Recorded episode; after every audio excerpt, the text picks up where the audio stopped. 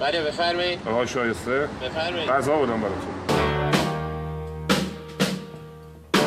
اصلا به طور کلی مقوله پیک موتوری خیلی مقوله پیچیده ایه شاید من 12 13 سال پشت موتورم. تو این چند وقته خیلی تصادف کردم ماشین بهم زده تون دادم. یه روز بهم مرخصی نمی‌دادن. یه موتور خودم پنچر کرد گفتم که بهم مرخصی بدن. کلا پیتزا بود دو سه تا پیتزا. مواد روش کلا رو سقف box چسبیده بود. هیچ وقت نمی‌ذاریم که مشتری از دستمون راضی باشه. یعنی یه موتوری از فری قار قار قار قار قار اومد و پیتزا! پیتزا رو آوردن پیتزا. مردیم از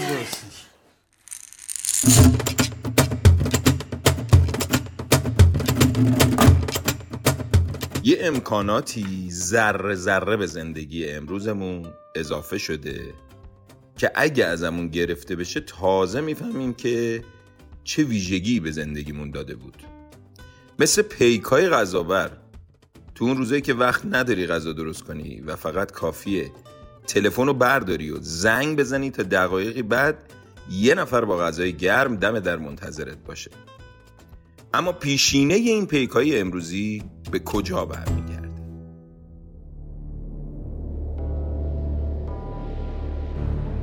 مرتضی ارشاد هستم پژوهشگر اجتماعی. پیکای موتوری امروزه حرفه و فعالیتی هستند که برای بسیاری از ما آشناست اما شاید جالب باشه. وقتی که به تاریخ پیدایش و شکلگیری این حرفه و فعالیت بپردازیم. بعد در طول جنگ جهانی اول و جنگ جهانی دوم یکی از اتفاقات و ضرورت هایی که در واقع وجود داشت این بودش که مهمات و سلاح و نفرات بتونن از نقطه A به نقطه B با سرعت هرچه تمامتر برسن. اینجا بود که نقش موتورها به عنوان وسیله نقلیه سریعی که می‌تونن از موانع شهری و طبیعی با در واقع تخصص و فعالیت راننده خودشون بگذارن ارزش پیدا کرد.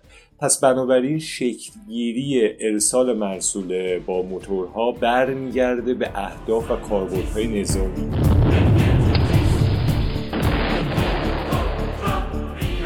بعد از جنگ جهانی دوم اما در ابتدا افراد بسیار زیادی بودند که این فعالیت رو انجام داده بودند و الان در دنیای پس از جنگ فعالیت مشخصی رو در واقع برای درآمدزایی شاید پیش بینی نمی‌تونستن بکنن و الزام زندگی شهری و زندگی در واقع صنعتی شده به ارتباط سریع و انتقال سریع مرسولات و محصولات هم باعث شده بود که یک نیاز اجتماعی جدید به وجود بیاد. به همین ترتیب بودش که پیک های موتوری فعالیتش رو با ارسال مرسولات و حتی جابجایی افراد و نفرات گره خورد تعریف شد و در دل شهرهای بزرگ برای این انتقال سریع به وجود اومدن و شکل گرفتن.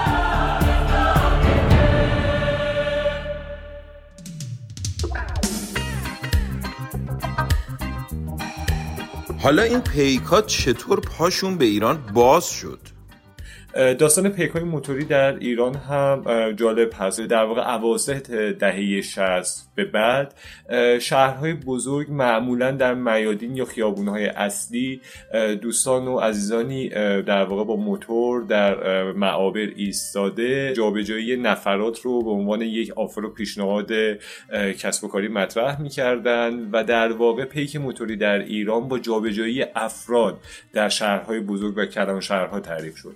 خب زندگی ارتباطی جدید و کسب و کارهایی که روی اکوسیستم های استارتاپی داشتن فعالیت می‌کردن وارد میشن در انتهای دهه هفتاد اواسط دهه هشتاد و کم کم شروع می‌کنه تغییر کردن این سبک فعالیت به در واقع ارسال محصولات و مرسولات که به این طریق ارسال خوراک هم جز اولین در واقع concept ها و موضوعی هستش که پیک های موتوری در اون ورود می‌کنن و دلیل اصلی و الزام اصلی همچین فعالیتی هم ساختار و طرحواره خوراک جدید در جامعه مدرنه. خود fast ها غذاهایی که در واقع سریع آماده میشن و سریع سرو میشن دلیلی بودن که به ما یه پنجره زمانی خاصی می‌دادن که شما از پخت پیتزا اون پیتزا رو مصرف بکنید. بنابراین پیک موتوری با دو عامل انتقال سریع و دور زدن ترافیک ترافیک در شهرهای بزرگ قاعدتا جایگاه خاص خودش رو پیدا کرد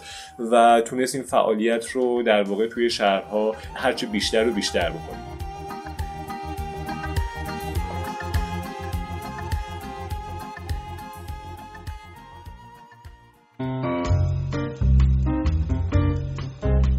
اصلا به طور کلی مقوله پیک موتوری خیلی مقوله پیچیده ایه یعنی نه یه مینی پادکست بلکه شاید چند پادکست بشه راجبش صحبت کرد تو پادکست اقتصادی تو پادکست اجتماعی. خیلی شغل عجیبیه. من علی لیمویی ام. کارم تو فسفوته پیک موتوریا چندین شخصیت خودشو داره. یا چک برگشتی دارن اومدن پیک موتوری یا بدبختتر از خودمونن اومدن پیک موتوری یا سیگاری هم. کلا غذا که می‌برن با ناز می‌برن. ولی بعض پیک ها واقعا مرتب با لباس خوب با برخورد خوب. ولی با همه این حرفا دو دسته کلی خوب و بد میشه تقسیمش کرد. یعنی سطح وسط نداره به نظر من. پیکایی رو می‌بینی که خیلی خوبن میان دم در با ادب با احترام کارشون رو انجام میدن با صبوری. از اونورم پیکای خیلی ناراحت بی اعصابی رو می‌بینی که متاسفانه انگار از شرایط راضی نیستن و اون ناراضی بودن رو به شما هم منتقل می‌کنن. بفرمایید. غذا بودم براتون آسانسور ما خراب. میشه لطف کنیم بیان طبقه چهارم؟ طبقه چهارم؟ بله. شما نمی‌تونید تصویر پایین چون موتور اینجا. جاش امره مطمئن باشین بس در باز کنید. بفرمایید. یه سری به سینما و نقش پیکای موتوری در فیلم ها بزنیم و ببینیم اصلا چرا این شغل و موقعیت اجتماعیش کاراکتر جالبی برای نویسنده ها و کارگردان ها شده. حامد صرافی زاده هستم سازنده پادکست ابدیت تو یک روز. ببین در مجموع بذار اینجوری به شما بگم. این پیک های موتوری شغل خیلی به قول من اصلا درآمدی نداره. هزار نفرم ازت توقع دارن. اون مسئولت داره تو رو اذیت می‌کنه. اون کسی هم که اون ور غذا رو سفارش داده منتظر تحویل گرفتن غذاست. توی سینمای خودمون طلای سرخ خیلی فیلم مهمیه. داستان اصلا یه آدمیه که شخصیت اصلیش یه مرد فربه به قول معروف گویا سابقا هم در جنگ بوده و چه و چه. الان دیگه برای امرار معاش داره این کار پیک موتوری رو انجام میده. حالا ما داریم در مورد یه فیلمی صحبت می‌کنیم حدود نزدیک به 20 سال. 22 سال پیش فیلم رو جعفر پناهی ساخت کارگردانی کرد. فیلمنامه‌اش هم عباس کیارستمی نوشته بود. بله. آی نخری بله بفرمایید. غذا بودم واسه تو. غذا؟ ولی اینا که رفتن. به من که زنگ زدین من بلافاصله آوردم. نه منظورم اینه که حالا چیکارشون کنم مگه شما خودتون سفارش ندادین چرا؟ ولی واسه دو تا گوه دو تا گوه به تمام معنا. من شما چون چه چیزی زندگی می‌کنید. فیلم خیلی گزارش تلخی از اون روزها از ایران و حالا تهران داره میده. این شخصیت یعنی به واسطه شغلش بین طبقات اجتماعی در رفت آمده و اکثرا چون که اون زمان این غذای بیرونبر رو اون طبقات مرفه یا حالا متوسط جامعه سفارش می‌دادن و اینو بعد میبردن براشون این دقیقا چیز همهگیری نبود. می‌دونی یه کاری بود که تو بعد برای چیز انجام. این تو ایران تازه باب شده بود. بذارین اینجوری بگم. پیش از این هم همیشه غذاهای بیرونبر ما داشتیم. من حتی نمی‌دونم هی یه تصویر دوری تو ذهنم هست. نمی‌دونم تو چه فیلمی. مثلا تو همین هزار دستان اینا مثلا احتمالا یه آدمایی تو بازار از یه رستورانی از یه غذای حجره سفارش می‌داده. یه بچه شاگردی خونه شاگردی کسی بوده. از اینجا داشت مثلا کبابو میبرده برای مثلا تو حجره کناری. حالا این فرایند که مدرن میشه حالا تو ایران ما خیلی اینجوری نداشتیم و اینا تا اینکه بعد از یه مدتی این قضیه جا افتاد. سلام. سلام. دست درد نکنه. آسانسور دیگه خراب میشه مزاحم شما میشیم. خیلی ممنون چقدر شد عزیزم 18 و 500 یه لحظه صبر کن الان خواهش این شغل به ظاهر ساده گاهی با مسائل زیادی دست و پنجره می‌کنه. و گاهی ارتباط مستقیمی با مشکلات مردم داره. بعضیا غذا رو سفارش میده مثل شماره مغازه رو برمیداره یا کارت مغازه رو می‌گیرن میرن در خونه های دیگران هستن. خیلی هم زرنگ بازی در میارن. میرن مثلا یه غذا سفارش میدن یهو می‌بینی بدن 500 تومن 600 تومن پول میری در خونه می‌بینی مثلا نشسته در خونه میگه آقا این غذا مال مانه. غذا رو می‌گیره میگه زنگی مثلا شماره دو رو بزن سه رو بزن حالا خودشون میگن. میگن آقا این زحمت بکش مثلا خانمم خونه است. خانمم الان میاد کارت می‌کشه یا برو بالا. زنگ می‌زنه مثلا طبقه دوم خانم غذاتون آوردم این آقا تحویل گرفته آقام گذاشت رفت. این غذا رو گرفته که باید حساب کنی شما. آقا ما غذای سفارش ندادیم. ما هم که شلوور مجبور میشیم برگردیم. سلام. قربون دستت. آلگی؟ بله. اوه بفرم این چیه؟ اون ده تا پیتزایی که سفارش داده بودین. ما پیتزا سفارش ندادیم. آدرس اشتراک که درسته من شما آقای بیگی نیستین. بله. بله ولی ما پیتزا سفارش ندادیم. چون کلا ما دو نفریم تو خونه. این همه پیتزا واسه چی بود؟ اما سختی کار این عزیزان. ولی با به خدا ما غذاهای به موقع یا داغ سالم بدیم دست پیکا. پیکا بعضیاشون مدارم نمی‌کنن یا سرعت میرن. گناهی نداره به هر حال زحمتکش فسفوتی هم.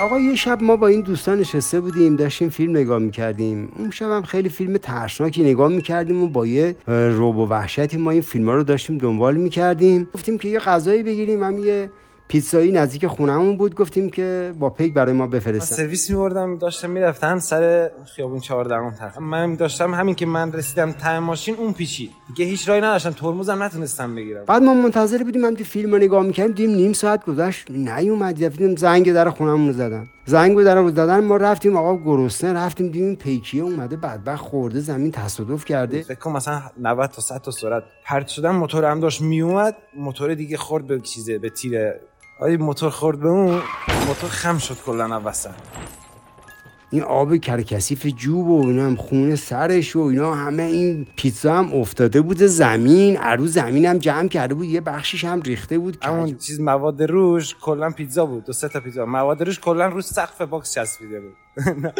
بعد اونورم خون مالی خودش دستاش مورده گفت آقا این غذاتون. بابا این چه غذاییه؟ بابا ما غذای چی بخوریم واقعا این تو جوب افتاده؟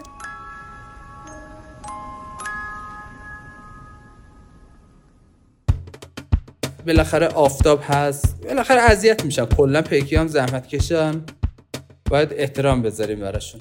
حالا پیک ها کلا آدم های ضعیفی هن. خدای حالا باید قدرشون رو بدونیم. تو این بارون و برف میرن.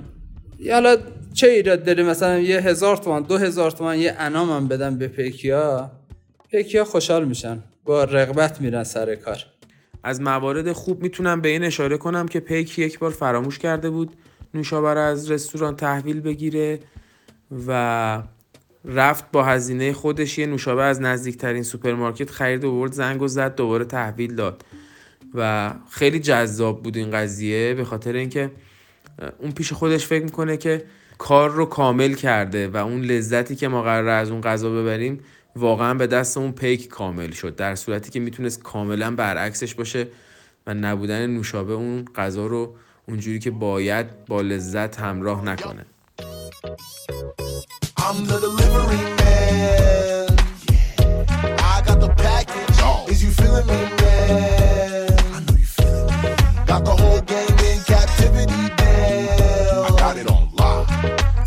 چیزی که تو زیست این افراد مهمه اینه که بسیار شغل پرزحمتی و درآمد زیادی هم نداره. کلا مصیبته. باید به دو گروه جوابگو باشن.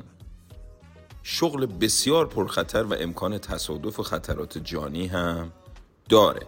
در انتها می‌خوام بگم که قدرشون رو بدونید. اما این اپیزود اینجا تموم نمیشه و در قسمت بعدی با ابعاد و داستانهای دیگری از این شغل آشنا میشیم.